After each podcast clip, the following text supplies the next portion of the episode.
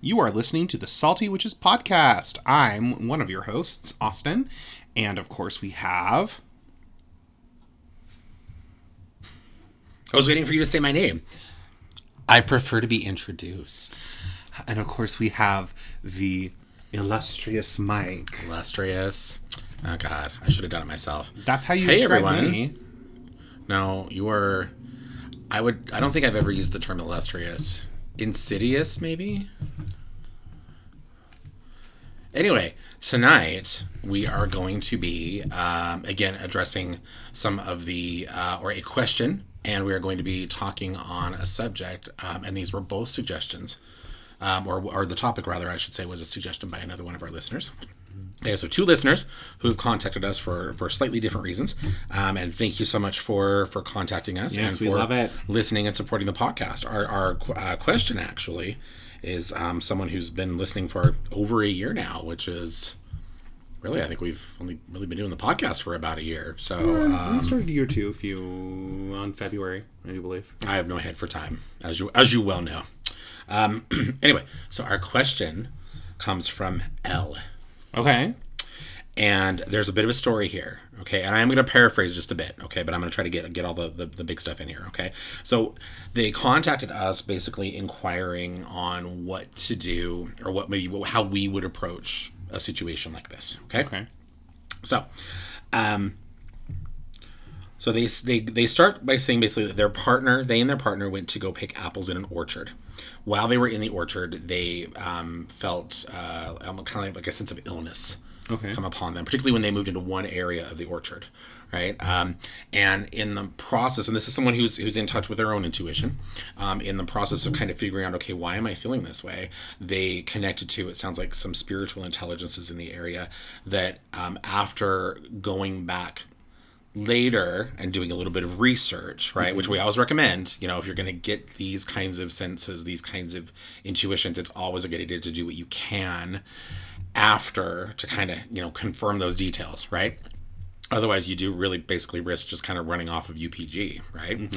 Um, but through doing a little bit of research, they were able to determine that this land, the land that this orchard uh, today is on, um, was at one uh, one point in years past was land that was farmed by slaves Okay. that there were slave owners uh, that owned this land. And I believe, based on the information that they shared, um, that the family that was responsible for owning those slaves all those years ago, um, that it is the descendants of those slave owners that still own the land today. Okay. And that in, I think they even say that in, they contacted the, the people who own the land currently and asked them, you know, like, you know, what what's the deal with the history around your family and you know and the slave owning and all this? And um, and from what they were saying the response they got from the, the current owners of the property basically is like they they don't they would choose to ignore that. They do not want to go digging all of that up i'm sure because it's horribly embarrassing and they feel shame. I would hope they would feel a sense of shame around that. Um, not that we can necessarily be responsible for what our ancestors did right? But um, but i think it's good if you know that you're you know if you're you're operating a, a tourist attraction kind of a situation which is what this sounds like you know an apple orchard where people are free to come and pick apples right um I think it's good that you be honest about maybe the history of that land. Yeah. Right. Um, they also go on to say that they're um, through communication and through other kinds of intuition that they um, sense that one of the reasons that some of the spirits on this land are so unhappy is that people are, are basically just coming to the land you know as the season passes right and they're just taking taking taking all the time people are going and they're harvesting apples they're taking taking taking from this orchard and it doesn't really seem that there's any effort really made to give back to the land. Um, and so you've got a lot going on here. You've got this uh, history of human abuse and violence and uh, we all we all know what happened with you know with slaves and, and and and people who kept slaves right? We all know that. But so we've got that piece right and what seemed to be the remnants these of human souls there on the property right that are um, either like intelligent kinds of haunting phenomena, right? We're talking intelligent souls, right? Or m- this could maybe be something more within the realm of, say, of like a like a memory, like an energetic memory, or kind of a trace of all of the trauma on the Okay. land, right? So there's that piece. Yeah. Um, but even today, from the sound of it, there are issues with the genus loci, with the land spirits really kind of feeling unhappy with the way that the land is kind of just continuing to be kind of exploited in a sense. Yeah. Right. Um, so, you know, with all of that being said, um, they're basically they're kind of curious to hear what we would do or how we would maybe handle a situation like this. Um, in reading this, the the first thing I wanted to say is that it would be good, I think, to um, obviously you, you have to handle these pieces differently Yeah. right? And the the tricky thing with a situation like this is that it gets difficult, or it is difficult for you as someone who does not have any energetic uh, claim. I guess that's not the word I want to use, but as someone who doesn't really have any strong energetic connection with that property for whatever reason, it would be difficult for you, I think, to go in and to do something to help alleviate some of the suffering of these souls, right? Like if you say say you were someone who today owned the land or at least had regular access to that land, where whoever owned the land wasn't questioning like why are you here, you know, uh, business hours, you know, what you need, you know. Um, it would be much easier, I think, in that situation to go in and actually maybe do some sort of ritual to help these souls kind of pass on or move on or to help to alleviate some of that. Yeah. But I'm not quite sure how that would work in a situation like this, and that gets a little tricky. Um, so, Austin, do you have any suggestions? Like, let's look at that piece first. Let's kind of piece this apart a little bit because we do have two different kinds of spirits that we're potentially working with or, or addressing. Well, we have the genus loci and then the souls of the slaves. Well, let's look at the history of the the souls that, that were enslaved on this land, Mm-hmm. okay, um, because I think the genus loci are at the at the end of the day, even though genus loci, I think, will be angry with us or they can be upset with us for the way that we treat, mistreat or abuse the land. Mm-hmm. At the end of the day, it really ultimately the, the genus loci are always going to win. Yeah. It doesn't matter what you do to that land. There's no no no one. There's not a single human being that is going to outlive a land spirit. That just doesn't happen. Yeah. so sooner or later, the genus loci in situations like this, they'll they'll they'll most likely they'll be okay. They'll they'll move on, right, uh, or move on from whatever that tension may be at the moment. So um, so we can absolutely still talk about that. But I want I want to talk about first of all the the, the spirits that we know of the, the slaves that were on that land at one point. Okay, so something that you can do for them is you could do a small process of. Well, first off, if you are a not a person of color, you probably won't be received well. Mm-hmm. Um, yeah. They will probably see you as enemy, um, or at least be fearful. or be fearful, or angry. Probably the latter. Yeah. Um, so first, when you approach them, you must approach them as if you are approaching someone's house. Because that is their house, that's their home. So Okay. Go back to the episode on the etiquette in the house of death. Okay? And when you approach these spirits, it shouldn't be it shouldn't be from a place of fear or a place of like I need to save you. You know. Mm-hmm. It needs to be from a genuine place of like you want to open up lines of communication like is there something i can do mm-hmm. Yeah. you don't want to go in there with a white savior complex of like i'm here to set all these things right because i have the power to do that as a witch Yeah. because they're going to look at you and be like first off witchcraft is evil Yeah. second who the fuck are you third your skin's the same color as the people who did this to us Yeah. so try again Well, that, that that you know that we're assuming they are, are a, white person, but Yes. which we shouldn't do. But um, um, but i'm but just as an example if i were to do this yeah, yeah. Um, so I would go in and I would call up my ancestors and my mighty dead, who actually assisted in the Underground Railroad, stuff like that. That's what I would do because I have connections there, and I would call them up, and I would sit in contemplation and in silence, and allow these spirits to talk to me. Okay. Would you say it would be of benefit, kind of along those lines, and talking about Mighty Dead specifically?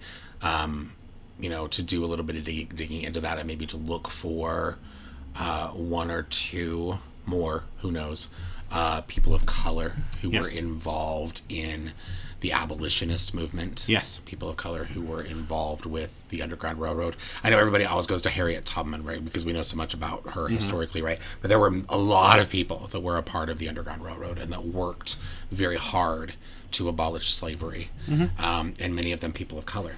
Um, up up and even to the, the you know to, to today right because we still deal with these issues today Mm-hmm. um, Now, if you wanted to go, so, so if you were to, if, if if you were a conjurer root worker, that's how you would do it. You'd go in, call those spirits You'd in. call those spirits in. Okay. You'd usually give offerings of some sort. oh yeah Um, tobacco, water, rum, basically something of like, here, I am giving you your last meal. Chances are these individuals did not have last rites. Mm-hmm. And so you'd have to go in and you'd have to maybe do some sort of mock last rite for these spirits um, and allow them to make that choice on whether they want to be at, at peace and at rest or if they want to continue to fill their fills, which they're entitled to. exactly well yeah because ultimately it is the spirit's Mm-hmm. choice right they yeah they Now, if you're going into that place from a more witch oriented perspective, then you go in as in the same position. I am friend. I am here to openly ask you what I can do for you. okay And from there, you could do an evocation to Hecate. Um, and you could use uh, work with Hecate Phosphoros um, to help illuminate uh, passageway out. What about what about Sotera, who is the savior? Sotera, you could. or uh, say maybe uh, Well, I, I was going to go in three Enodia. epithets. Okay, go I was it, going yeah. to do actually Enodia and Sotera after Okay. Phosphoros. all right.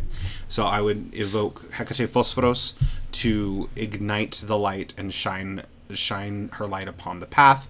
Enodia to guide these spirits who wish to leave and be at rest to where they need to be. And Sotera to bring peace to the the spirits of that place mm-hmm. by even just giving them some rest. Okay. And Hecate would be an appropriate goddess for something like this, I think, not only because of her spiritual influences, but Hecate also is a woman of color, Yes. which a lot of people don't seem to be aware of or seem to acknowledge. If all y'all have depictions of Hecate somewhere in your house or on your altar, and you've got this like alabaster skinned, you know, like super If you have a vampire, white, white, white looking vampire looking chick, and that's Hecate. You know, nothing wrong with that necessarily, but that would not have been how Hecate would have looked. And I know she's a goddess, and she can look however the fuck she Mm-hmm. wants. But given her culture of worship, the era, you know, Her roots back to her Anatolia. roots, uh, yeah, Hec- she Hecate, if she were mortal, she would absolutely she would have been a woman of color. Um, and so yeah, so do remember that, and I think that's one of the other reasons why she is in particular such a good uh, spirit, a good deity Mm-hmm. for working with many different kinds of people. Right? Okay, go on. Well, and, and another thing you could do, you could also evoke uh, Hecate Psycho- Psychopompeia, um, her aspect of the psychopomp, and basically ask her to walk alongside you as you go through this place. Um, usually, you'll do some sort of visualization of like a torch, a witch's flame. You could even take a candle if you wanted. Well, this isn't their land, so they need to probably be careful. Be careful, you know, get permission if this is something you wish to do. But from the sound of it, I don't know that the people who own this land are going to be cool with them doing something like this. Um, But let's say you visit this orchard, you don't need to have that. You could use your phone light. Yeah. You could just I literally was going to say that. Oh we have we have Wendy is in the room with us tonight, but very very briefly. but yes. she's yeah she's got to go, so she was like, I'm just gonna be quiet. she's gonna get her nails. we done. told her she didn't need to, but you know, Um, but you could take out your phone and basically say an evocation of "As my phone's light is lit, so too is this the torch for the dead. Let them follow me to peace and rest." okay, And then as you walk through the orchard and you're leaving small little offerings, whatever that may be, whether that is, you know, maybe some cornmeal, maybe you have taken, you, you and your significant other went and you got lunch, you know, get some sandwiches or cut those, those sandwiches up and leave those. Crackers, you know, Hansel and Gretel it, okay, you know, trail, trail of breadcrumbs, and basically invite all the genus loci and the spirits there, like, help these spirits follow me out of here so they can find peace. Okay, so I'm gonna I'm gonna stop you right there. Okay, because you're gonna have people who are gonna hear that. and go, they're going to follow me And home and cause go, disruption yes, there. I was going to just take care of that. Okay. Um, so then, as you leave, um, you address them all as such. You cannot follow me home. You cannot follow me to any other place. I have taken you out of this dark place into the light. It is your choice to retreat or find rest. But I have shown you the path out. And then go ahead and do that. And then, if you really wanted to, you could do some Florida water around yourself just to help create a little bit more of that barrier. Um, don't do salt. For the love of God, don't do salt. Stop with the fucking salt. Stop with the salt, salt, salt. Stop it. And then um, head head to your car. Okay. And those those processes and simple rituals and simple workings I have found are just what those spirits need. Because if you're coming from a place of compassion, which is where you should be coming from, um, most of the time they're going to respond either really, really well or not at all. Okay. Well, and just just to be clear, a lot of what you were just detailing is a pro- the same process really that you could use for genus loci. Yes. Spirits, right? Uh, but taking things and offering Yes. um, that would, of course, be acceptable Yes. for nature, right? So Yes. okay, all right. So one of the things that I was gonna suggest, and I really, I probably should have thrown this out at the beginning, but I think a lot of us find ourselves in moments like this. You know, those of us who are sensitive, those of us who by nature tend to be, you know, kind, you know, uh, caretaking, healing kinds of personalities, right? Um, and these are the, absolutely the spirits that reach out when you are that kind of a person. You will have these kinds of interactions with spirits probably more consistently. Um, because they sense that in you. They will sense like this is someone who actually will give a shit, right? Um, but I also know that the fact that we have these moments, the fact that we connect to these things, that doesn't always necessarily mean that we are the one Yeah, it's not our responsibility. to do that, right? And you mentioned that earlier. You talked about like we need to look in the circumstances of this situation. You know, you kind of said, you know, don't go in there all white savior and decide that you're going to be the one to fix this, right? But but you know, uh, adding on to that, I should say, I, I think it is is fair in a situation like this to do some do some sort of divination. Do do something before you really decide to invest any further to make sure that you know you really that you do have a place in this process. Yes. you know that this is something that should be uh, part of you. If if for some reason you you know you do a reading and it comes back and like no not you then at that point you at least know and you i think at that point are in a better position to maybe seek someone else out you know that would be for me i think a good situation for you to say i'm gonna do a little bit of digging and see if i can find a local like hoodoo practitioner or a local um God, who knows, right? Like, I, and I go hoodoo not because the descent, not because the spirits we're talking about are were we, we understand we're maybe black or most likely black people, right? I'm not doing that. I'm not trying to microaggress there, okay? But basically, someone in the area that would have knowledge or understanding of alternative spiritualities Yes. that would most likely not be a white person. Yeah, don't do don't go to the Gardnerian Wiccan High Priestess. Do not go to the Wiccans. God, God, do not go to any of the Norse pagans. Good God. Um, or go to them and let those spirits just completely and totally ravage you. That's fine. Anyway, um, but, But if that's your first choice, then you know that's your sign. yeah, basically just yeah, so you know, some someone that would hopefully be in a better position Mm-hmm. to to maybe to be able to communicate with those spirits for uh, who knows a variety of reasons, right? And then if you're going and you're picking apples in this orchard, then pick an apple for those spirits. Well, I also think it's fair along the lines of, of just kind of keeping balance there. You know, I, I think it's always good if you're someone who who practices these things, if you're someone who is mindful of these things, you know, you may not call yourself a witch, you may not call yourself a folk magician, whatever, right?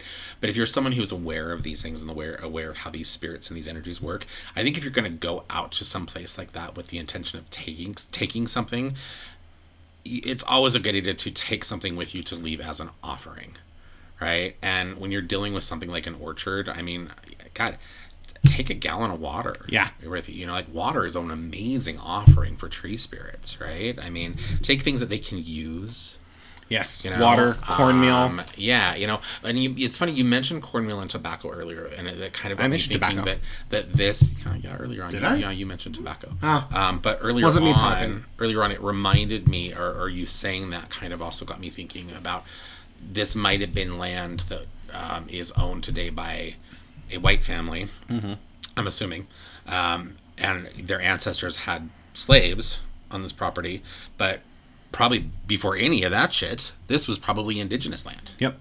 Um, or well, I guess- I guess you know it is. It is still technically it is still indigenous land, but um, so taking something that would also maybe be uh, an offering of sorts, Yes. you know, and and obviously you know we're we're talking about cornmeal and uh, tobacco, but really different uh, uh, different uh, indigenous communities, different nations would have had their own things, Yes. right? So, so you obviously, you know, you probably want to do a little bit of Do some research. figure out okay, which which tribe, Yeah, you Google what tribe was, in that um, area. you know, whose land was this originally, right? You know, and then see what maybe if there was any information on what that particular group of, of indigenous people what they would have considered a spiritual offering, you know, and then do that if you can. Um, but yeah, I don't know. I, I you know that that's a tricky situation, and I I absolutely can understand the concern around something like this. I, I think that Mm-hmm. Well, um, I'll also say that sometimes those spirits just want their story to be heard.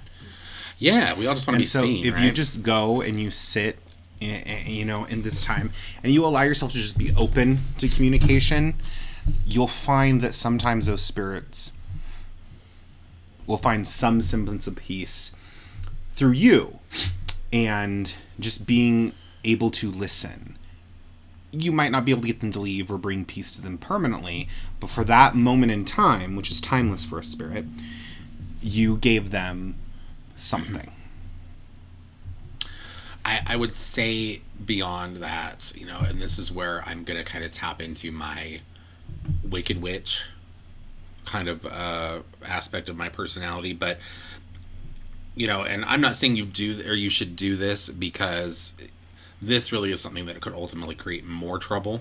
Mm-hmm. Not for those spirits necessarily, but if you were to say do a working to try to bring some balance in the history of ownership around that land, particularly the people who own the land today, mm-hmm. their ancestors, you know, who who want to, from the sound of it, ignore the history of slavery that happened on this property.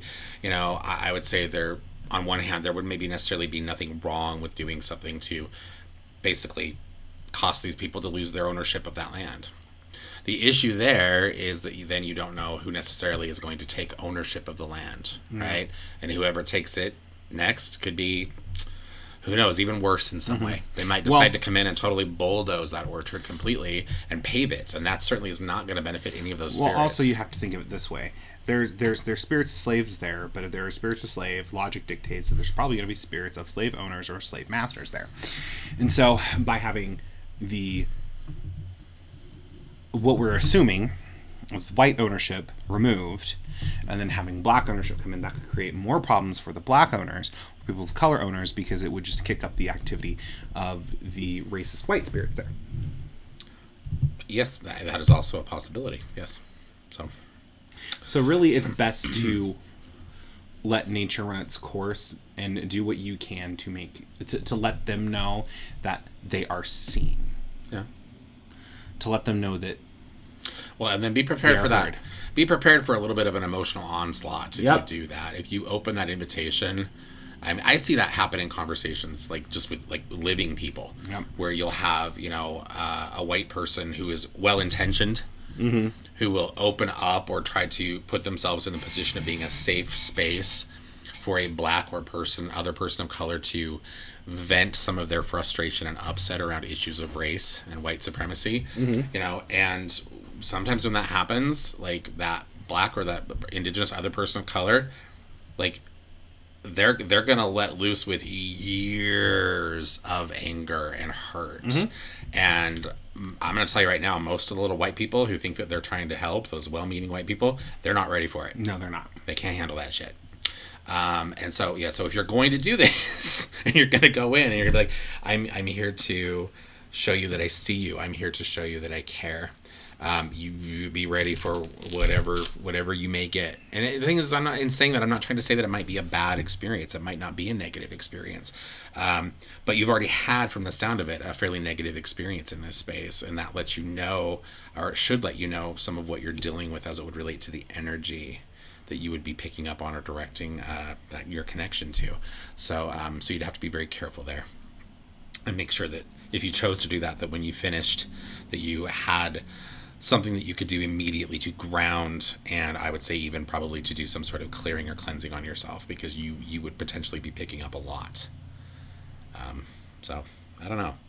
This is a kind of a, a tricky situation, absolutely, Yeah. and um, you know, and I um, you know I commend our listener for for caring about this when so many other people really just Wouldn't. wouldn't.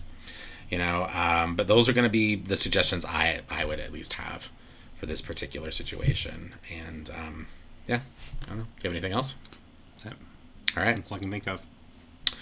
Okay. Well, let's let's get on to our the topic of our episode. So another one of our listeners asked us if we would be willing to speak a bit on Lilith. Okay, who is a complicated occult figure for for a lot of us these days. Um, and I think it's good to say right off the top that we understand Lilith like many other deities that have fallen into the realm of left hand path practice, uh, occult practice, things that involve, you know, oh, God knows, you know, we- I, I see a lot of people now working with uh, a family of spirits known as infernals. Mm-hmm.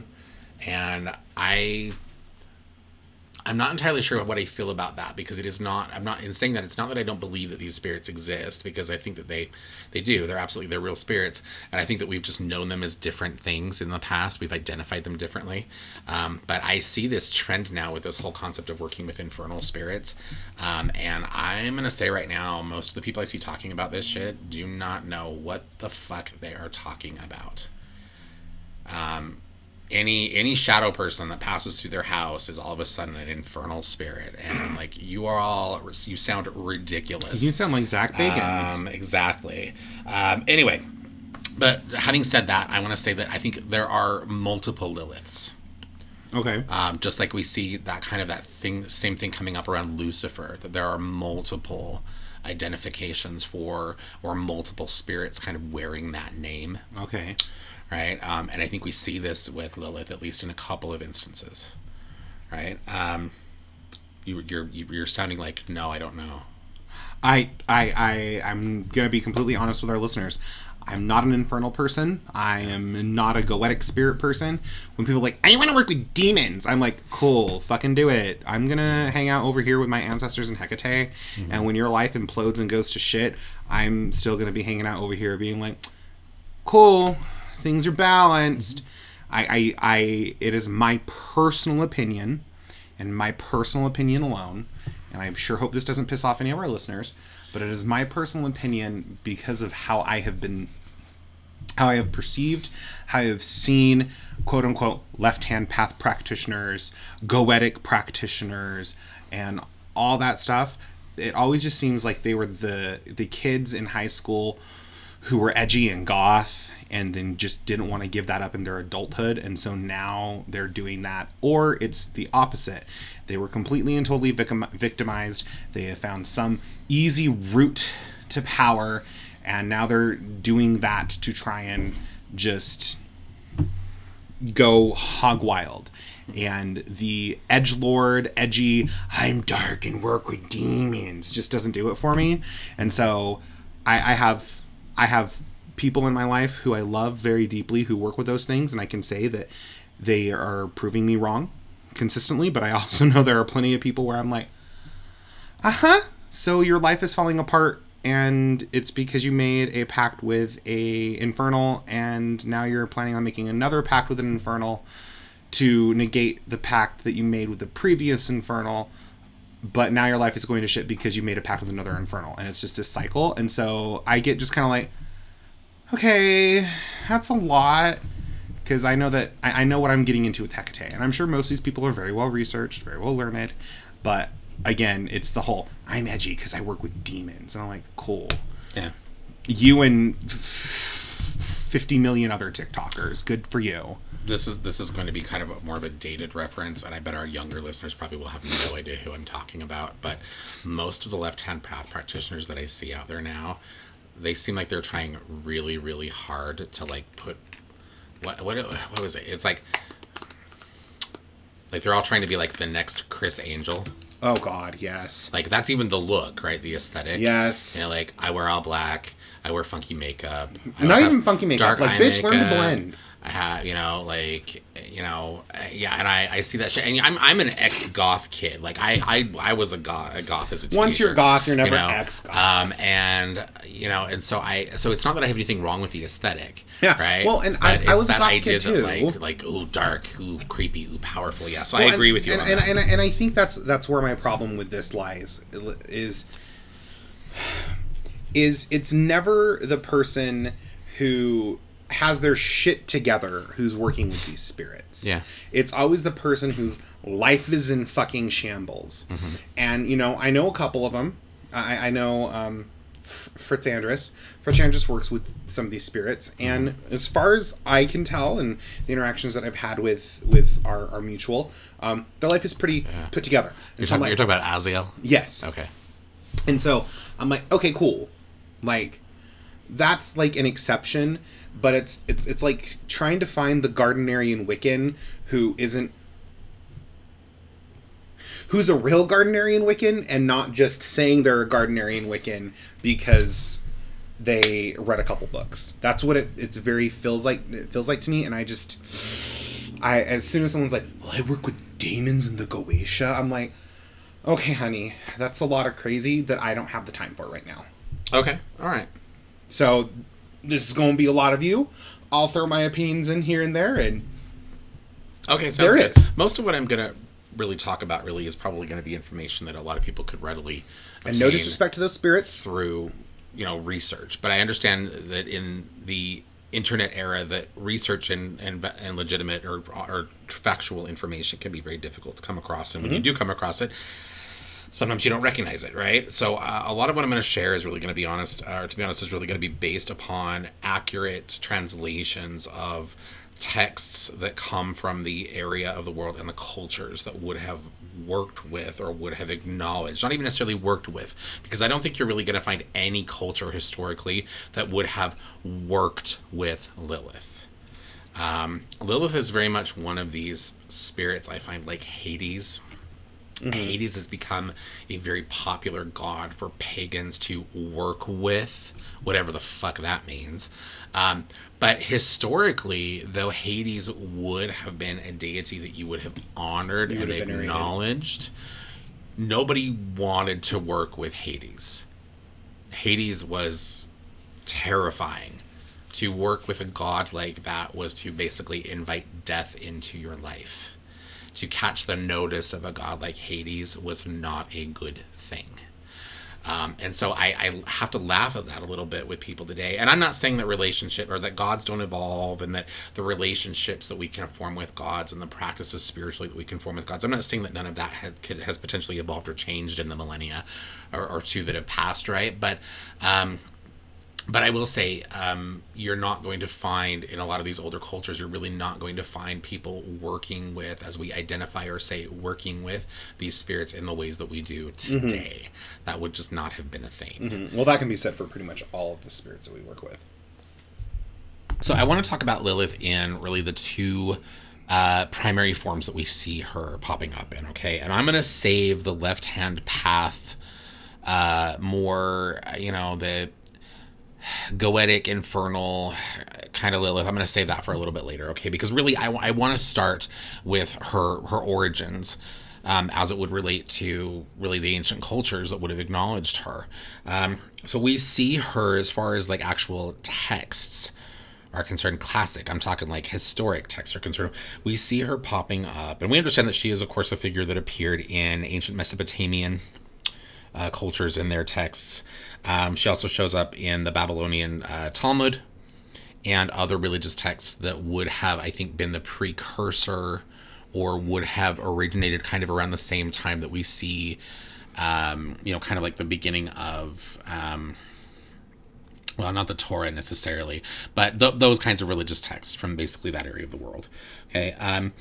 A lot of the stories, of course, and people will probably be familiar with this one. Uh, a lot of the stories that are told uh, tell us that she was actually created as the first woman, and she was created by the you know the god you know whatever name you want to slap on that um, by the Abrahamic god at the same time that Adam would have been created that they were both created if not at the same time that they were both created as equals that as Adam was formed of earth that so too was Lilith and that they were equals in that sense um, and that Lilith went on uh, to basically defy the will of God and the will of Adam, who would have been her her husband, based on the old books, right? Um, she w- she refused to be subservient to Adam for a damn good reason. She was created as an equal. Why the hell should she be subservient?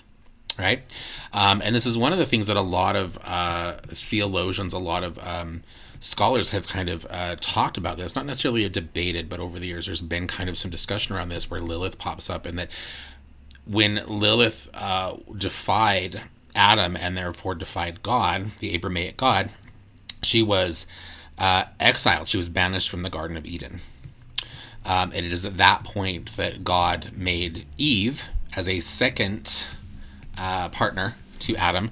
And Eve was, of course, uh, created from Adam's body, uh, which is, I think, in some interpretations, uh, seen as a way or a mark for Eve's subservience to Adam. She was not created as an equal. She was created of Adam by the Abrahamic God, which is why Eve was then deemed or seen to be a more suitable wife because she would be the subservient woman. Now, it's of course we need to be very open and honest about all of the uh, patriarchy and toxic masculinity and misogyny that revolves around this story. Um, because it's it's it's apparent. It's it couldn't be more clear, right? Um, but she Eve or, or excuse me Lilith, going back to Lilith, she was kicked out of the Garden of Eden. Um, you know, which I, I always kind of thought sounded, you know, really to be honest, like a better deal for her because Adam really seemed like a, an enormous douche Yeah. to me, even to Eve. Um, anyway, because she was basically removed from paradise or forced from paradise, um, she was extremely angry at her exile. She had absolutely every reason to be, right? She was kicked out of her home for basically saying, No, I'm not going to allow you to treat me like shit. You know, no, I'm not going to be subservient to you, right? Um, and because of her anger, she, the, the, some of the stories tell us that she vowed uh, basically vengeance against the Abrahamic God and Adam. And it is from that uh, story, I believe, that we start to see her associations with being like the mother of demons And Mother of Monsters. or the mother of monsters, right? It, it became at that. And, you know, and again, that's where a lot of other stories kind of get a little confusing, right? Because there are stories that will say that she um, then uh, basically she found herself involved in a, a relationship she coupled with, uh, in some stories tell us it was. Um, Lucifer, which we of course know is bullshit. Um, other stories tell us it was Samael, who was another fallen angel. Basically, the idea is that she found herself once on the outside of Eden, that she found herself um, in a situation where she basically was coupling or mating or having children with what would have been the Nephilim um, or fallen angels, and then through the process of that, creating the Nephilim. Yeah. Right?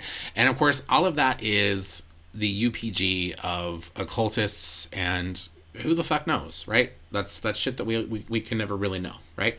Um, and it can be interesting to think about, but I, I'll be honest. Personally, I haven't really given a lot of that stuff a whole lot of credence over the years. You know, it sounds like very uh, like L. Ron Hubbard science fictiony to me, to be honest. But anyway, so getting back to Lilith, though, she she I think had every right to be pissed off in that story, right? Um, going back to um, that origin story, though, um, I think that it's also good for us to talk about older texts because there were texts that existed prior to what we see of Lilith's mention in in things again like the Talmud, some of these other you know texts. There are older texts that tell us that the world outside of Eden, the Garden of Eden, was already inhabited. Mm-hmm. Um, By the others. yes, that other types of life existed. You know, and a lot of those books don't really tell us exactly what those life forms were, but there is Aliens. some there is well who knows right? To an ancient person say to an ancient to primitive man right would it be so would it would an alien and a demon really seem so different? Probably not. right? Like it's ooh it's a it's a scary monster. It doesn't look like me. It, must doesn't look be- like me, it's it must be evil right? Um you know because that's still how we behave right as humans. Um, but the world outside of eden would have already been pop or, or would have been um, inhabited and it would have been inhabited by uh, beings that we associate with the physical natural world right? So this is something that's always kind of struck me as a little odd because we see a lot of occultists associating lilith with being the mother of demons but based off of old texts we would understand that the beings that we would many of them that we would identify as demons already existed. They were on this planet before lilith was. Those spirits predate humanity so again, something that kind of punches a little bit of hole of, of a hole into the theory of Lilith as mother of demons. Um, so we can also see from a historical analysis of Jewish mysticism um, that this story of Lilith being the mother of demons really didn't gain traction in more contemporary religious and occult belief until the Dark Ages. Um, like we were a good millennia past. Well, oh my God, more than that. We were we were a lot, a lot of years past.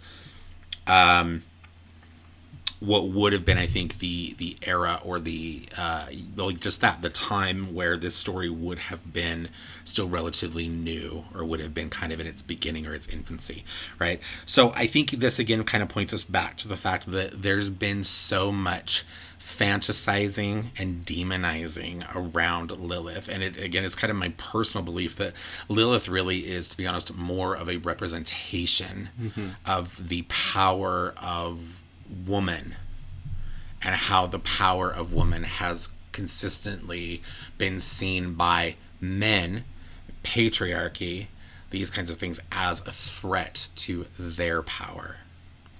Um, I think that Lilith really is is a metaphor. I think that she is a representation.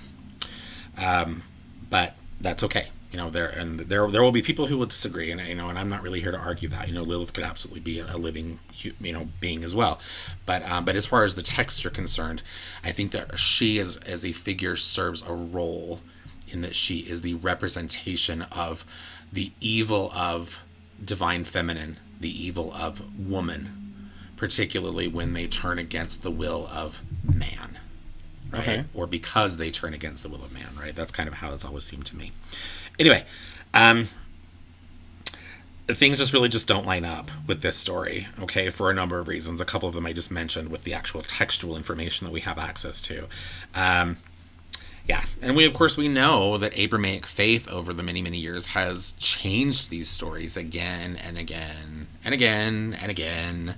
Um, you know, and so really we we do have to kind of look at the you know, like God, what do we really have to fall back on that really is reliable information, right? You either go back to these old texts, which you know have been changed and altered, or you fall back on the UPG of who knows of from the sound of it, dark age occultists and any Aleister Crowley wannabe who's existed since, right? All right, so be skeptical i guess is kind of the point of what i'm saying there with that last comment okay? Be skeptical okay of any information that you may come across on deities like lilith um, particularly when again that information is coming from heavily translated religious texts. Um, yeah. All right so focusing again on some of the history here all right? We we do see different mentions of lilith um, specifically in spiritual or, or as part of spiritual talismans found in ancient Babylonian culture. Um, these most often reference Lilith as a name for a particular spirit and not a singular person or goddess. Okay. Um, what I'm talking about specifically, and those of you who are curious enough, you can, if you do a little bit of digging, you can actually find uh, online images of these things, but it was very common in these cultures to create uh, for magicians and, and different spiritual practitioners. It was very common for them to sculpt to create what they would call spirit bowls or uh, demon traps. Um, and they have found a few of these actually from this culture and with translation of the language. Usually, usually basically what we're talking about is this is a bowl, and the inside of the bowl will have kind of in a spiral kind of a pattern. Mhm, an Will have an incantation or text of some sort, and the idea is that any any spirit that would be harmful to humanity would, upon coming across this bowl, would be uh, tricked into reading the incantation in the bowl and as the text kind of spiraled in right they would be kind of pulled into that space. It kind of served as a binding kind of a tool or mechanism right? But they have found these and actually these have mention of lilith. But lilith in the translation of these talismans or the, the, the text on these talismans she is not uh, represented as a woman or as a goddess. Lil, the lilith or the lilitu which is one of the other translations and there's been a lot of debate about the lilitu compared to Lilith, um, and and what those are, if they could be connected or the same thing or not. Um, but there's translation there that would support that Lilith was actually a type of spirit. And if we pushed that a little bit further um, and connect that to the concept of the Lilitu, okay, in modern occult reconstructions of Mesopotamian or Judaic religious texts, um, and again, there's a lack of complete information here, right? But in these original texts and in later translations, um, we do see confirmation of this. We see the support of or the of that of that name, that title being used as a representation or as an identifier for a family of spirits, not one single spirit or goddess. Okay. Um, what is really interesting about these translations, whether they be the original ancient ones or later translations, um, is that these spirits actually wouldn't even have been considered demons. That these spirits would actually have been elementals, um, air elementals. Actually, they would have been spirits that would have been very similar to what we would identify today as the Fae or the fairy or in our tradition the fata right? Nature spirits wind spirits um, and and still from from the text that we have still spirits that would have seen to be or would have been seen to be or understood to be malicious right? These were not spirits that you would want in or around your home certainly right? But um, but not demons. Not demons Okay. And that's an interesting thing. What's your take on that, Austin? Because I think that over the many years, and we see this happen a lot here with people who come into the shop, right? Where they're like, I've got a demon in my house, you know, and we sometimes we'll even actually find ourselves going to their house and we walk into that place and we're like, You don't have there's demon. no demon here, but you've really pissed off the genius loci here. Yeah. Um, and you need to do something to bring some peace here. So, what's your take on that? I'm curious about that because I've talked quite a bit now.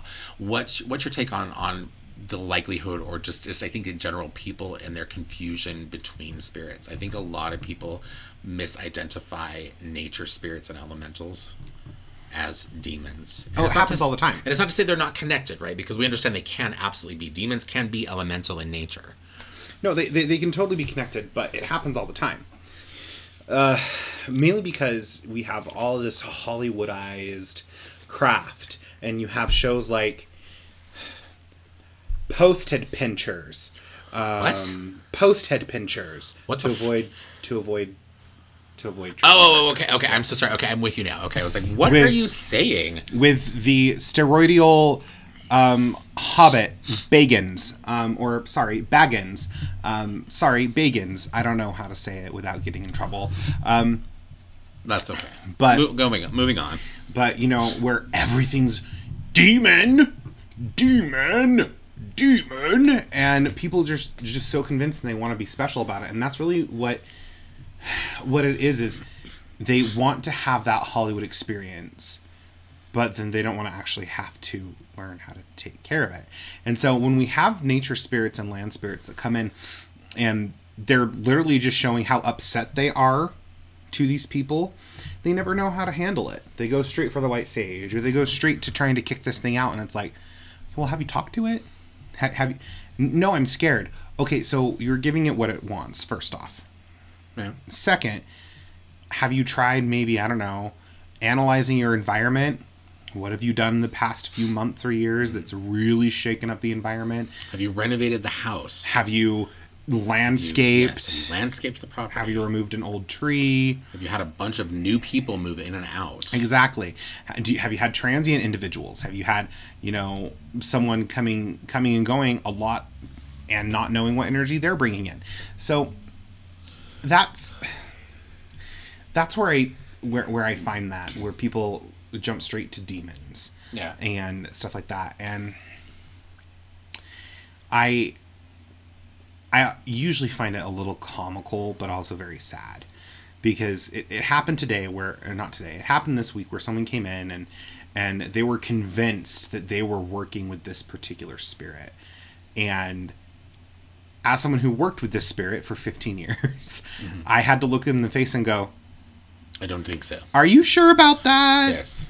and as soon as like everything lined up they like they broke down into tears and it Oh was yeah, you definitely popped a bubble there. Yeah. and i was i felt bad because i was like you know i yes, I, it is never our intent to make our customers no cry. like i never i never want to take someone's like idea of what's going on and just absolutely destroy it but i also can't as a teacher as a mentor as someone who has been doing this a very long time i can't rightfully look at someone and go oh yeah totally because if they're not working with that spirit and i'm trying to give them an offering or a suggestion on that spirit, they're gonna not get the result they want.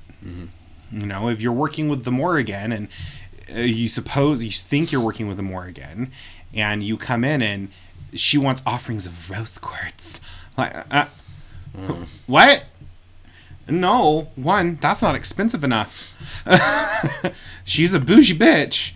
Maybe, maybe Tiffany Stone, Morganite, but not not rose quartz. And so, so it's never our intention to do that. But that's what I see is um, trickster spirits and land spirits that get a little bit of attention. And this person's like, okay, cool, I'm going to continue doing this. And then they fall back out of their practice and it pisses off that spirit. Because I can tell you right now, if you are working with a real deity, a true spirit of that nature, and you fall out of practice, you probably aren't going to suffer life changing, altering, horrible things. Mm-hmm. You know, unless it's been part of your pact that you made with them. yeah. You know, if if I decided, and I'm not saying I'm going to do this, nor will I ever do this. I don't I don't anticipate this. But if I were to just be like, you know what, I'm taking down Hecate's altar. I'm not really feeling the whole deity thing anymore. I'm just going to do witchcraft without without gods and goddesses. I would feel a huge shift, but I wouldn't necessarily like. I don't feel that my life would become come crumbling down around me. Yeah. But then again, I don't want to test that theory, so we're just. I'm not going to do that. I, I've, I've known a few people over the years who have uh, found themselves working in their own personal evolution, working away from Hecate after having Mm-hmm. worked with her and known her for a long time. Um, I've yet to see Hecate, and I can only speak on her. I'm not, you know, I can't speak on other other deities that I'm not familiar with or as familiar with. But, um, but I've yet to see Hecate get angry with someone. Oh, yeah. when they have chosen to move their spiritual path out of the Well, way. and even even the Morrigan, even the Morrigan. I worked with the Morrigan for 15 years, and it got to the point where I. And this is just how her spirit is. She's not the kind, loving mother that everyone wants to think she is. Well, she's the maiden mother crone. No, that's not even true in Celtic practice, but whatever. So we're moving past that. Her only, I'm just really quick. So her only real maternal aspect would really be Macha. It would be Macha. Right? And even Macha was not really. Macha's a fucking warrior. She was, yeah, she was kind of. She's the Red Mare. She is the one who Im- imposed upon the army uh, child labor pains. Yeah. Like, she's not nice. Yeah. And so even when I was working with the Morrigan, I found myself not sticking consistently with her because you'd sit at the altar and for three days you'd feel nothing. Mm-hmm. Like there'd be no presence Yeah. because she's fickle. She's very chaotic. She's chaotic and she's fickle, Yeah. and she wanted the wagyu beef, and I got her. I got her a plain old filet mignon, and she wanted the wagyu, and so she's not gonna fucking show up. And that's about how fickle she is. And any of the Morrigan practitioners out there will tell will, will tell you like, yeah, she's a little fickle. And so I would branch out and work with other spirits. And I never got reprimanded for it. I never got hit for it. Um, because ultimately I'd come back to be like, wait, so you're working with these other things? And there was kind of that interaction of like, yeah, I kind of needed you and you didn't show up. So I figured it out. Which usually for her is like, oh, good. I'm so glad you did that. Now give me a hundred push-ups. And it's like, no. Okay. So that's that's my response. I don't know if I Okay. answered the question. I feel like I babbled for a minute. Yeah, you kind of took it that in a very different direction, but that's that's okay. Let's get we'll get back to Lilith. Okay, we talked about the Morrigan and Hecate a bit there, and we we're focusing on Lilith. Okay, so I want to say Lilith, or really, to be honest, more likely Liliths, because there are more than one. Um, I really think, to be honest, uh, at this point, at least in contemporary practice, have really it's it's an egregore. These are egregores. Uh, that have been formed of a misunderstanding of old religious texts, folklore from cultures around Mesopotamia, the superstitions of Jewish mysticism, and as I've mentioned a few times now, the UPG of contemporary occult practitioners. Um, that again does not is not to say that Lilith is not an actual spirit. Egregores can be and become actual spiritual intelligences. They absolutely can. Um, you know, and there could be honest, there could be something even deeper than that, which I'm going to kind of get into here in a moment. Okay, and when I say deeper, I mean there could be something more to Lilith as a goddess, but probably not as Lilith or as the goddess that you think. So let's talk about Lilith as uh, depicted as a woman with bird's feet. Okay, this is one of the other reasons why um, I, I see, or another one of the things that I see that kind of punches a little bit of a hole into contemporary belief and worship or practice around Lilith. Okay, you'll see many of you who are familiar with this goddess will probably have seen depictions of her as the mistress of beasts where we see uh, usually this this woman depicted. She very often has the uh, uh, feet of birds. Um, she is uh, sometimes depicted with she's winged. Sometimes she's just holding things in her hands, and she's surrounded by you know different types of animals, right? But uh, but these depictions of Lilith, actually, what we attribute to Lilith, these actually are not Lilith at all. Are archaeologically, these have actually been proven to be depictions of a, another goddess named Ereshkigal, um, who really truly was a nasty, kind of mean, not not so pleasant goddess. Um, you know, and if there's anybody listening to this who worships and loves Ereshkigal, I'm so sorry, but you you have to admit from her stories, she she was not a not a nice, happy, fun goddess. Um, is not a nice, happy, fun goddess. Um, anyway, so we we do understand that these depictions of Lilith as Mistress of Beasts, really, to be honest, were were actually or were initially depictions of the goddess Ereshkigal. And so I think what we see happening here is we see syncretization of these goddesses or of different goddesses kind of brought into you know kind of kind of or, or the creation of a new goddess or idea of a new goddess through syncretization. And we uh, we've talked about syncretization on the podcast before. This is something that happens all over the place. Every culture throughout time has dealt with syncretization in some form. Okay not not so much a good thing now but used to be pretty common in the old days right? Um, but we, I think that this is what's happening. I think that looking at Lilith as the representation, or Lilith as a, a, an actual spiritual intelligence, or as a goddess, I think what we're actually maybe seeing, or one of the possibilities here, really could be that Lilith is just the title or the name of another goddess. Um, you know, it would be comparable to say okay so with, within like kind of our circle here right we've got someone who two people who acknowledge a nature goddess. Yes. one of them calls her terra. One of them calls her gaia. Same goddess. Yes. just different names. Yes. right? So that's kind of the comparison i guess i'm making there with lilith being syncretized or lilith as a representation of another goddess. Okay? Um, so, as I said a moment ago, that none of this is to say that Lilith doesn't have her place in spiritual practice, but I think it's very important for for those of us who work with her, or, or at least find ourselves talking about her in, in this kind of a context. But we we need to be honest about the sources of information used to support her place in our belief. Uh, if you're worshiping Lilith as the mother of demons and a consort to Samael or even Asmodeus, she's often seen to be an, a consort to Asmodeus as well, um, that's fine. But your knowledge of her origin is incomplete in doing this. Um, if you believe she is a goddess and who knows, maybe a mother of demons, a queen of hell, th- this is fine, but you then need to admit that your belief can only be backed by the misinterpretations of ancient texts, misinterpretations of ancient texts, and the UPG of edge lords in the occult community.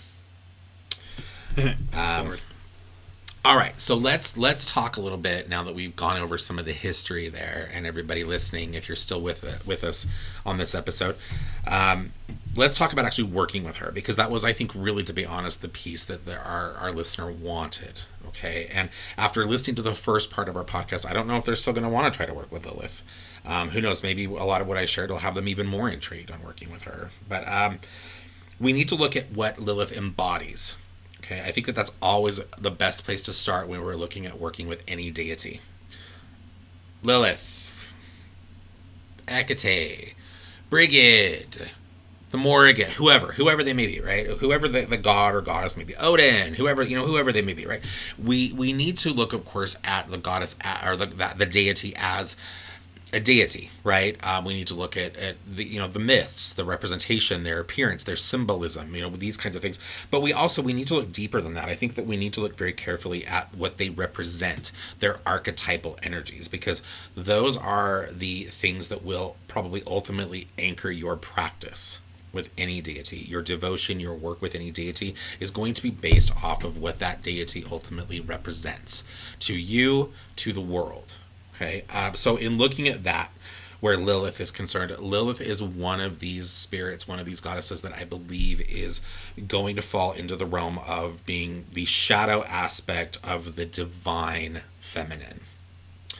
Um, Austin, how would you identify the divine feminine to our listeners? Just just in total, not necessarily just the shadow aspect, but but what is the divine feminine?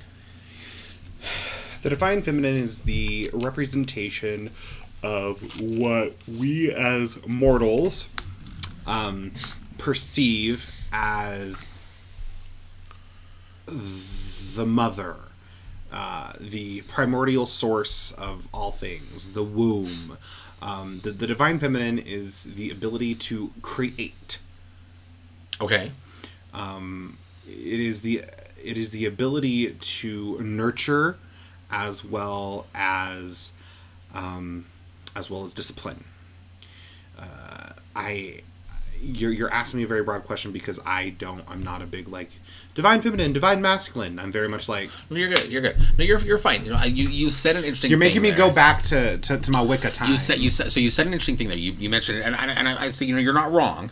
Um, I think that the divine feminine is um, much broader. The concept of the art, the, the energy of what that is, is much broader than just the creator, right, or the ability to create. Because we also understand, particularly when looking at a, at a goddess like Lilith, right? If we're if we're identifying well, they can Lilith also as a goddess, destroy. we also know that the divine feminine is also a destroyer, mm-hmm. and so we we again we see that shadow aspect, right, with these kinds of things, right? Because these are beings, you know. I think this is another one of the issues that we see, particularly with contemporary practices, that we tend to, you know, we focus on a deity, and we go, oh, this is what they are, you know, and like yes, but there's a whole lot more going on there. These are not just one dimensional beings. They have a lot going on. Probably a hell of a lot more than we do. Um, you know, they're probably way more complicated than we are. Right? Or who knows? Maybe they're not. Maybe maybe they got it all together and, and things are easy. But we, we know, we have to know from their stories that these are more than one dimensional beings. And any deity is going to have both a light and a shadow side. Okay, and again, to be clear, shadow does not mean evil. Shadow does not mean bad.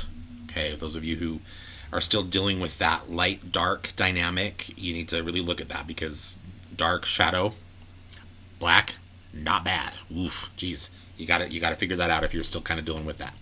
Um, but we see her as I think uh, as a shadow goddess, really, um, and her role in our magical work is I think really primarily to focus our personal growth and empowerment through absolute honest introspection and a shedding of imposed societal beliefs and values that are really based in fear. You know, if we look at the stories of Lilith, that is really so much of her story, right? She refused to bow down.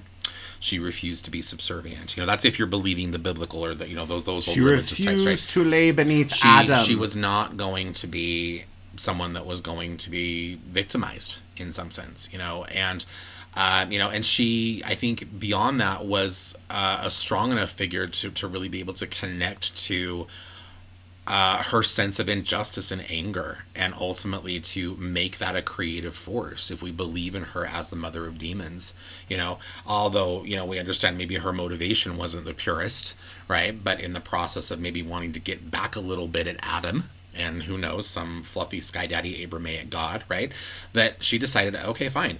In the process of destroying you, I'm going to go full on creation. And I'm going to create a whole race of beings that is going to do nothing but torment you for the rest of whatever existence, right? So so I think that she is is really primarily all about or in working with her what we need to be doing is we need to be focusing very intensely on and I'm going to say it. People don't like to hear about it anymore, but I'm going to say it. Shadow work and acknowledging the the shadowier, the the more primal components of our being, and working very carefully within ourselves at on ways that we can balance both the creative and destructive components of our being. Um, you know, she is, I think, because of that, going to be an ideal power to work with um, for you know obviously any kind of baneful working right? Because obviously there's in uh, an appreciation or a sense of injustice and anger there. But we also understand through her story and through the process of some of that shadow work that she is absolutely a source for healing. I think particularly where women are concerned or just any femme identifying person. I think anyone who i think has been um, victimized or abused by you know misogyny uh, any kind of ism i think. I think lilith, is another one of these goddesses that is going to be a very powerful ally because she she understands what it is to be kind of seen as the villain and to be mis- mistreated. Um, so i would say to work with her in healing uh, as well as a component of shadow work because at the end of the day that's what shadow work is. Shadow work is all about healing. There will be people out there that will tell you that shadow work is about the assumption of power but those people are full of shit and they obviously really don't know what the hell they're talking about because the purpose of shadow work is healing. Um, so I think goddesses like Lilith they help us to focus on ourselves in more empowering ways. I think they give us lessons on the realities of life and death. I know that a lot of people who work very closely with thanatology or processes around dying and death, I think that Lilith can be a goddess that can be very comforting for those kinds of people because she, in her aspect, I think is very good at helping us to remember that death is really primarily, or death, death is really, to be honest, just a doorway to something else. You know, we can see that I think in the story of her, particularly when we look at uh, her departure from the Garden of Eden as she was exiled or banished from Eden. Um, again, a lot of theologians would say that her departure from Eden, really, to be honest, was in some sense a death, uh, because we understand that once Eden, once you left Eden, you were no longer immortal. You were no longer uh, like the gods in that sense, or like the God in that sense. So to be removed of Eden, to be kicked out of paradise, was in essence a kind of a death. At that point, she was relegated to mortality. Um, and so I think being able to make those connections and to help us to see past some of our issues around fear as it would relate to death and dying is also a big component of working with Lilith. Um, they help connect us. She she helps connect us to our physical body. And we live in a world right now that is very caught up in the physical, but in extremely unhealthy ways. You know, all of us are told that we have to look a certain way or weigh a certain amount or you know that our hair color needs to be a certain texture or you know it's just it's ridiculous what so many of us deal with right? And it's it's these societal expectations that are so unfair um, because that's not attainable for everyone right? Um, you know there's beauty in everyone and and and it doesn't matter what you look like or who you are. So, um, but I think that Lilith helps us to connect to the physical component of our being in, in more healthy ways. Um, you know, there's there's a, a, very primal source of power there, um, and I think that when we can, can connect healthily with our physical being, we can absolutely tap into that same power within ourselves. Uh, what do we always say, Austin? Our body is our first altar. Yes. Right. Um, beyond ex- uh, connecting us more strongly with our physical body, I, I would also say that Lilith connects us very strongly to the physical world. Um, you know, if we believe some of the lore and the mythology from some of these old cultures, um, we understand that it's highly likely that Lilith was amongst a family of spirits that would have been elemental in nature. And so she would absolutely have had very strong ties to the physical planet, to elemental nature. And so I think in working with her in maybe, I would say, the same capacity that we would work with goddesses like Demeter or Gaia or any other kind of nature spirit uh, or, or deity, um, we can very much work with Lilith in the same way. Um, again, she is a shadow deity or shadow goddess. And so I think in working with her as an aspect of nature or as a physical earth kind of a spirit, um, we would again I think be seeing her more within the realm of like, you know, autumn or winter or you know the times of year where the earth kind of lies, you know, in slumber. You know where the fields go fallow and everything is quiet. The world kind of turns inward, right? Which is a time where we should be doing very much the same. We should be turning inward. Um, these goddesses, uh, goddesses like Lilith, any kind of shadow goddess, um, really, to be honest, is also going to be very much about carnality and the senses. Um, I don't think there's a single practitioner, a single story that would involve Lilith as a figure that would skip over the fact that Lilith was was very carnal and very lusty, and there's no embarrassment in her about that. She is is all about her sexual power. She is all about the power that she has as a divine feminine source to be able to create physically with her body. She is all about being open to the pleasure of the body, mm-hmm. um, and, and in a way that is removed of ridiculous concepts like sin and judgment, because there is no sin in being open to your sex, your sexuality, and that expression of your physical body. Um, if you are still caught up in issues around sin or a fear of judgment when it comes to being sexual in whatever sense that you may be, go back to church. Lilith probably isn't interested in it. Um, but to connect again to your own physical body and to be open to that component of your being. Okay. And it doesn't matter male, female, they, them, you know, trans, non binary, you know, straight, gay, queer, lesbian, bi, you know, whatever, whatever, ace, whatever you may be, right? Um, but to be, I think, willing to be open and to connect to whatever that physical sexual expression may be, that's, I think, going to be a very important way or a very, a very uh, cool way to work with Lilith. Um, so maybe a little bit of sex magic in there. Yeah. Um, from the sound of it, maybe a little bit of earth magic in there, but dealing primarily with processes of ending and, and death as a natural or uh, natural a natural excuse me natural process um, yeah you know um, yeah i don't know any anyone working with lilith i think should consider these things when structuring any rite or spell and lilith because she is a shadow goddess uh, or is a shadow aspect of the divine feminine. I think it is very important. And I'm just going to say this, and there will be people out there that will disagree with me, but there are a lot of grimoires out there. There are a lot of sources of information out there that have been cobbled together by, again, edge lords in the left hand path community, and you know, armchair occultists. Most of them men, white men, mm-hmm. um, and they have com- combined or, or you know they've put together these grimoires you know, that have, you know, spells and incantations and rites and things that involve Lilith or evoking Lilith or, you know, whatever it may be. And I'm, I'm just to say right now, I, if you want to work with Lilith, I'm really to probably steer you away from all of that. Um, Lilith, like any shadow goddess, is really primarily going to be one of these deities that you you have to do the work to establish your own connection with her. You have to, because Lilith is going to want to get to the core of who you are, which means that you are not going to want to base your practice off of the shit that whoever white dude living in his mother's basement in Minnesota decided he wanted to write about his grimoire on Lilith. Right? And I'm not saying that, you know, whoever lives in Minnesota who's written that grimoire is necessarily wrong, but that's going to very much be his experience and his practice of Lilith and yeah. probably shouldn't be yours. Um, so be mindful of that. It is okay, I believe, when you are working with spirits like Lilith to create your own rights. Obviously, do the research and know what you're doing and know what her offerings maybe would be, or have some sort of established communication with her so that she can tell you what she wants, right? And and again, we always tell people be skeptical, and you know if you're going to go to external sources in your practice, go to more than one. Mm-hmm.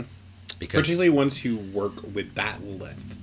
yeah, exactly. Yeah, that's a very good. Yes, very good catch there. Yes, if you're going to go to someone for information, and you know, like going back to your your example of the Morrigan, right? If you're gonna work with the Morrigan and you want to get outside information on working with that goddess, don't you know? And you want to work specifically with like the Macha aspect of Morrigan, don't go to someone who has only ever successfully connected or worked with the is it Anya? Anya. Anya aspect of Morrigan. Very different aspects of the Morrigan. Still both vicious. Yeah, and still, when it comes down to it, still both the Morrigan. Mm-hmm. But um, but yeah, but very different experience, and most likely a very different practice. Yes. Um, so so do your research into those external sources. Well, and don't. A lot of people have been. I, I've been seeing deity identification readings still happening, oh and God, yes. and all I can tell you is that unless that person has worked with consistently, I'm not talking. Oh, I went to this deity and I d- worked with them for one spell. Um, so yeah, I can confirm whether or not it's them because chances are it wasn't that deity. They might have been working with a trickster spirit. You know, and again, there's nothing wrong with a trickster spirit, but you know, if you're going to get a deity identification reading to see if Lilith is really like what you're trying to work with, you probably don't come to me.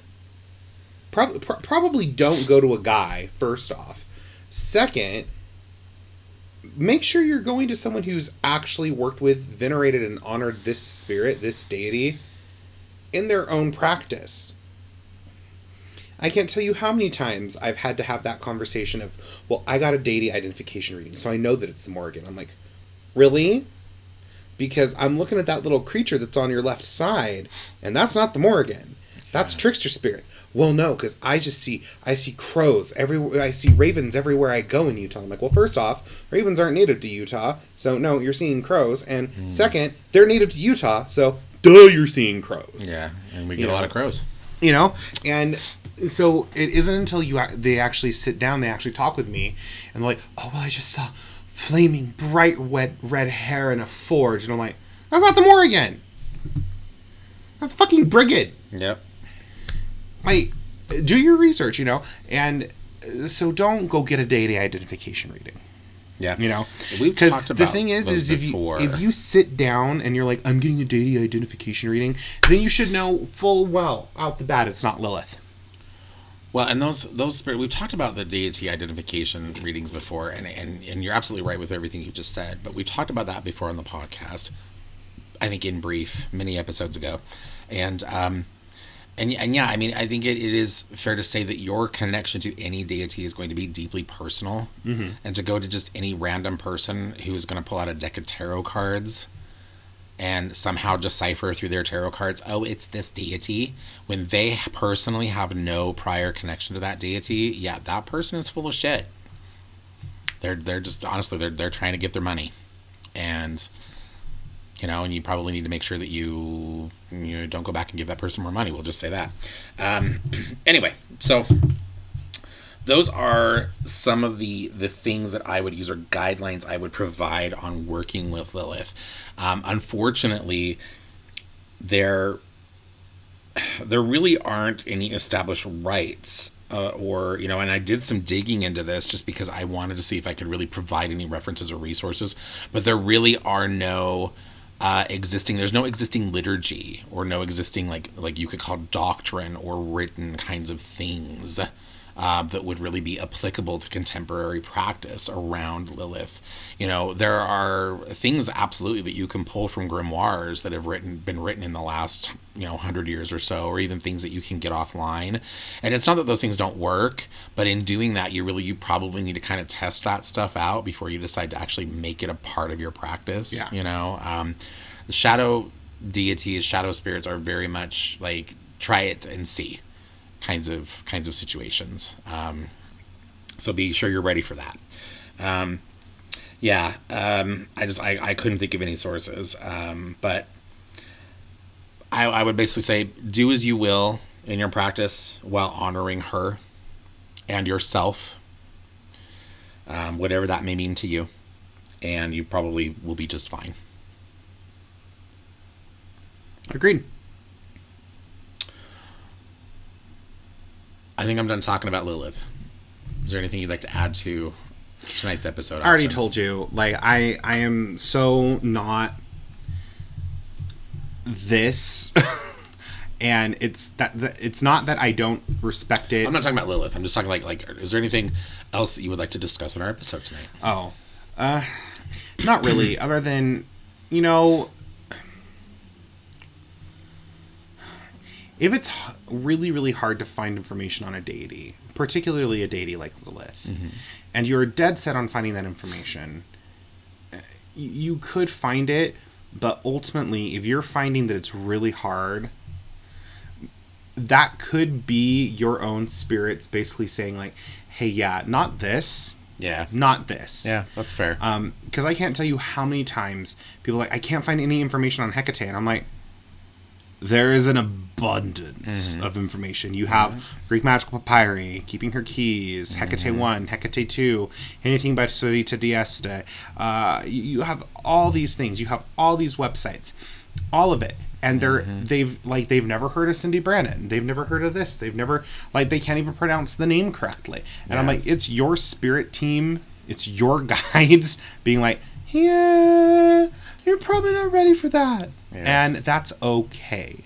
And remember that working with a big badass goddess, like, I mean, they're all badass, but working with a goddess such as Lilith, who is carnal, who is primal, who is angry and fiery, means that you're going to have to reach deep down and within yourself and find that. And if you are not comfortable, and then find a way to express that creatively yes, or constructively, I should say, in yes, life. and and the thing is, is if you're not doing that, she will make you do it in a destructive manner. Yep. So if you're not ready to reach down, I, I use this analogy with with the Morrigan all the time. If you're not ready to take a step back, look at your life, look at all the people who are actually your enemies, and you are not willing to pick up a sword and a shield and lop off some fucking heads and add it to the acorn patch, you're not ready to work with the Morrigan. And the same can be said of Lilith. If you're not ready to go into those deep, dark recesses of your self, of your soul, of your mind, of your spirit, of your practice, and remember, dark is not bad, but where you will potentially face some of your internal demons, probably don't want to work with her. And Okay. taking taking the the the the the bulldozer approach when you can't even handle any form of criticism from your peers probably not the best route I, I- I just want to be very clear. We're, we're not advocating that people go out and behead their enemies in the, the, the name of the Morrigan. no but w- what that analogy was was sometimes there are people who you are perceiving as your friends mm-hmm. that that you're close to that for some reason you continue to keep around even though they've stabbed your back thrown you under the bus and if you're not willing to to end and sever that relationship permanently you're not ready Okay. And the same is to be said about Lilith. You know, if if you are too prudish to accept that carnal nature of yourself, if you don't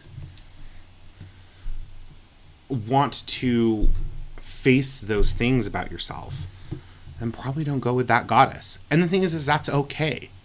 That's okay. They're not for everyone. You know, not all dark goddesses are like Hecate, who kind of sit there and go, Are you going to do the things? No?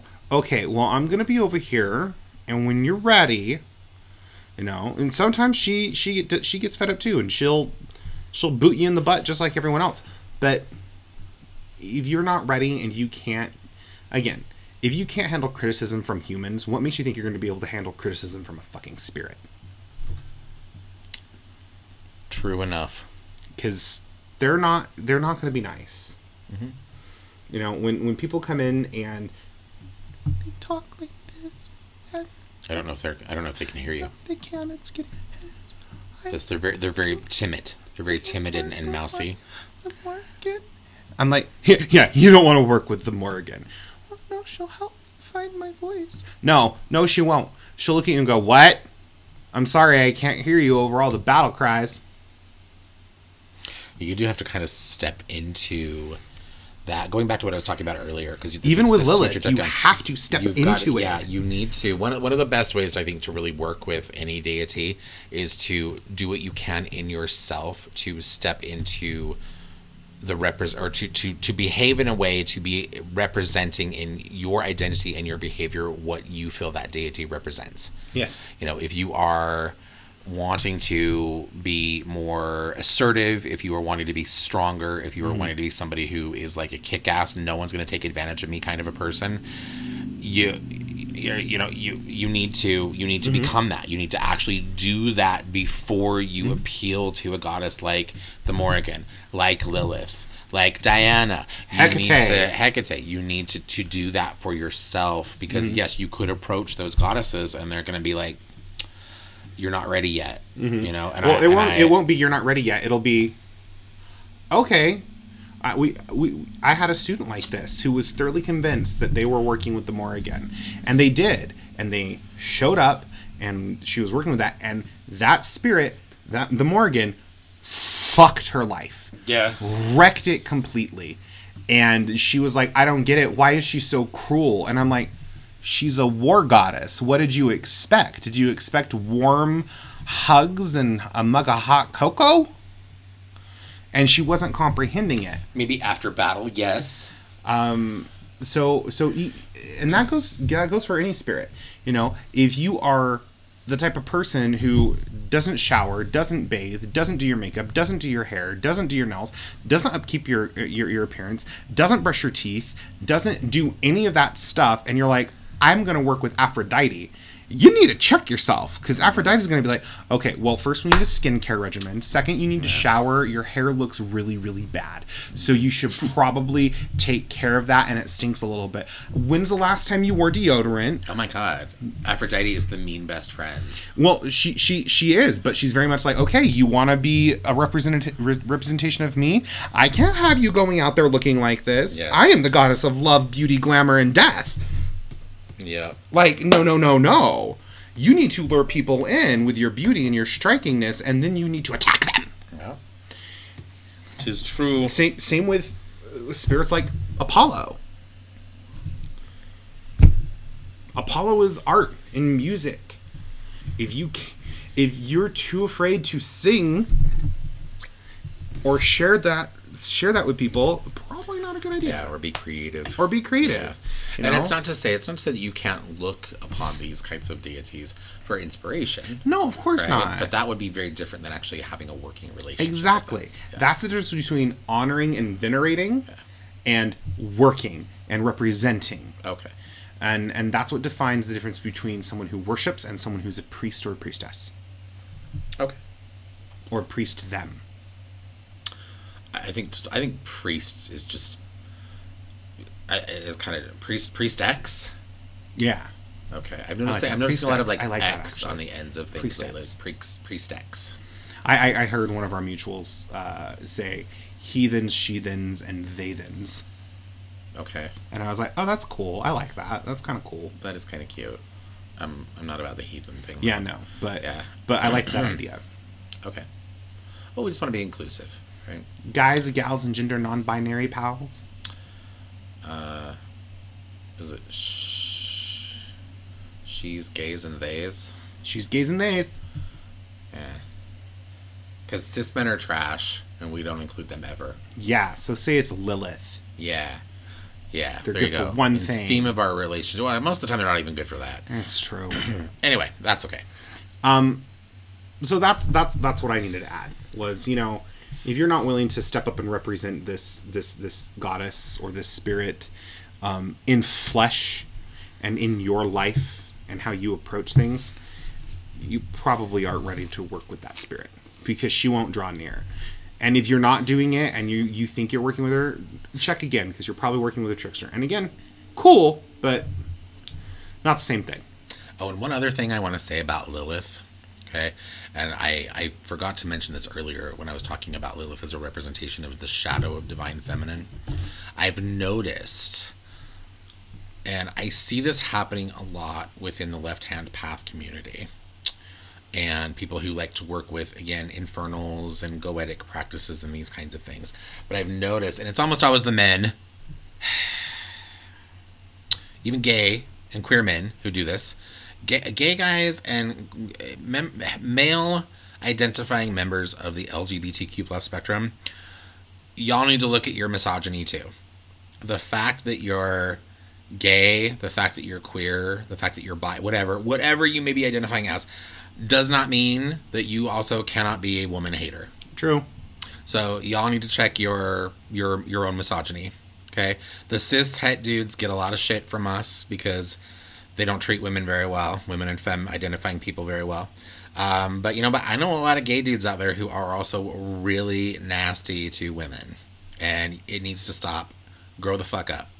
Um, anyway, but getting back to Lilith, um, I've noticed a lot of people within those particular facets of the occult community, and again, most of them men, who use Lilith. And I've had interactions with them where they do that. Like, I'm going to use her to help me do this spell. I'm going to use Lilith for this right. I'm going to be, you know, and in a lot of those situations, I sometimes have to like check them. Like, well, you, by use, you mean like you're going to evoke her and include her in this, right? And most of the time, they're like, oh, yeah, that's what I meant. Um, you know, it's, it's just, you know, through the, the conversation, you know, they kind of slip into that, the word use, right? But there have been a few interactions I've had with people where they're like legitimately like, I'm going to use her. And I'm just going to say right now, you never use a shadow goddess. Ever. Particularly a goddess like Lilith. If you want to talk about a spirit and intelligence that is all about never being used, it's fucking Lilith. And if you approach her in that way, she is going to fuck you over. She will She destroy will, you. she will get you. She will get you really good. And that's okay with Um, me. so remember that you do not use your deities and focusing on Lilith specifically. Do not ever, do not ever presume to use her. she'll use you is what she'll do. Yeah, and have have fun doing it, and then leave you crying somewhere. Um, all right, okay. Now I think I'm done talking about Lilith, um, and I think we are at an episode. Yeah. Unless you have anything you want to add. No, I think we're I think we're good. Just you know, and in no way do we want this to sound like oh, be careful when you're working with goddesses. You should be careful when you're doing anything. You know, cautious, not careful. I guess would be a better thing. Uh, make make sure that you have your knowledge and your basis down, and and understand that even the darkest goddesses usually have some sense of humor. It Oh, yeah. might just be a dark sense of humor. Yeah. And um, you know, if there's any doubt in your mind on whether or not you should approach these spirits or this goddess in particular, that should be your sign of like, you probably shouldn't. Or it could be a challenge of, yes, do it. Let me have fun. Let us have fun together. And if you're ready for that and you feel that you can handle it, cool. But most of the time, these spirits are very good at respecting boundaries as well. Most of the time. Most of the time. Yes, but once you've made that dedicatory vow and you're like, nope, I'm done, I'm out. They're like, mm-mm-mm. no, no, no, there was a contract here, thank you. Mm-hmm. And there shall be fulfillment in whatever way that means. Um, so if you're looking on for more information on how to actually like do deity work, um, there is actually a new book out by Stephanie Woodfield called The Dedicant, Devotee, and Priest, um, or Dedicant, Devotee, Priest.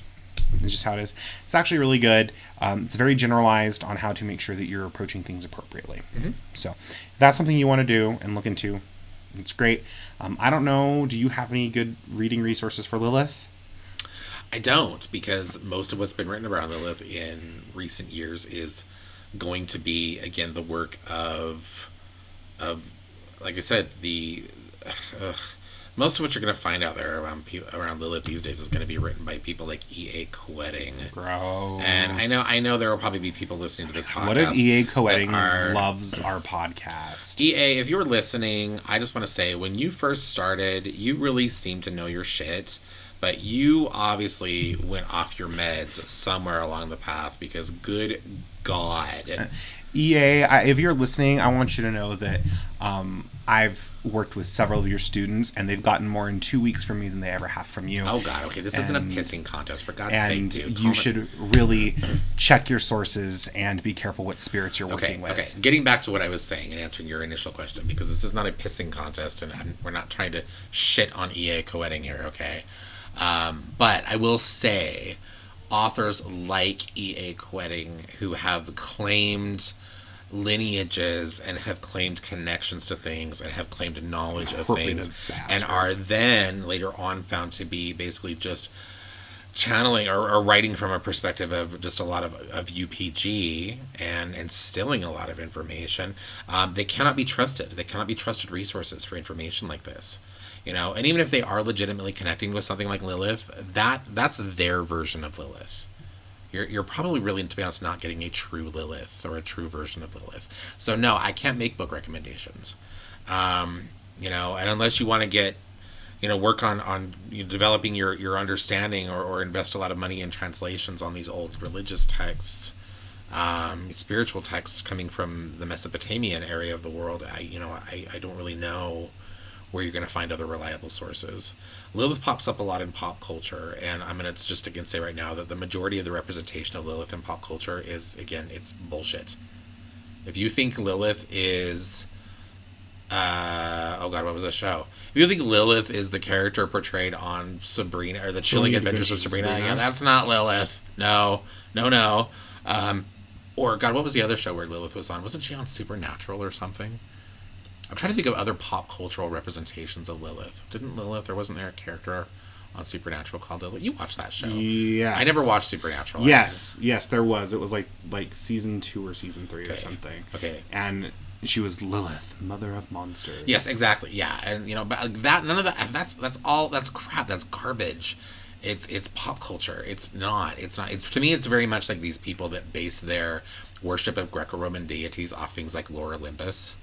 And I'm like, please don't do that. Oh my god. Oh my god. Please don't do that. You you could not be more incorrect, and you could not be being more disrespectful to those gods by doing that. So please just don't do that. Um, anyway, that's enough. Okay, I really am. I'm, I'm done talking now. So let's let's uh, let's call it a night, and um, we will, of course, we will be back next week with a new episode.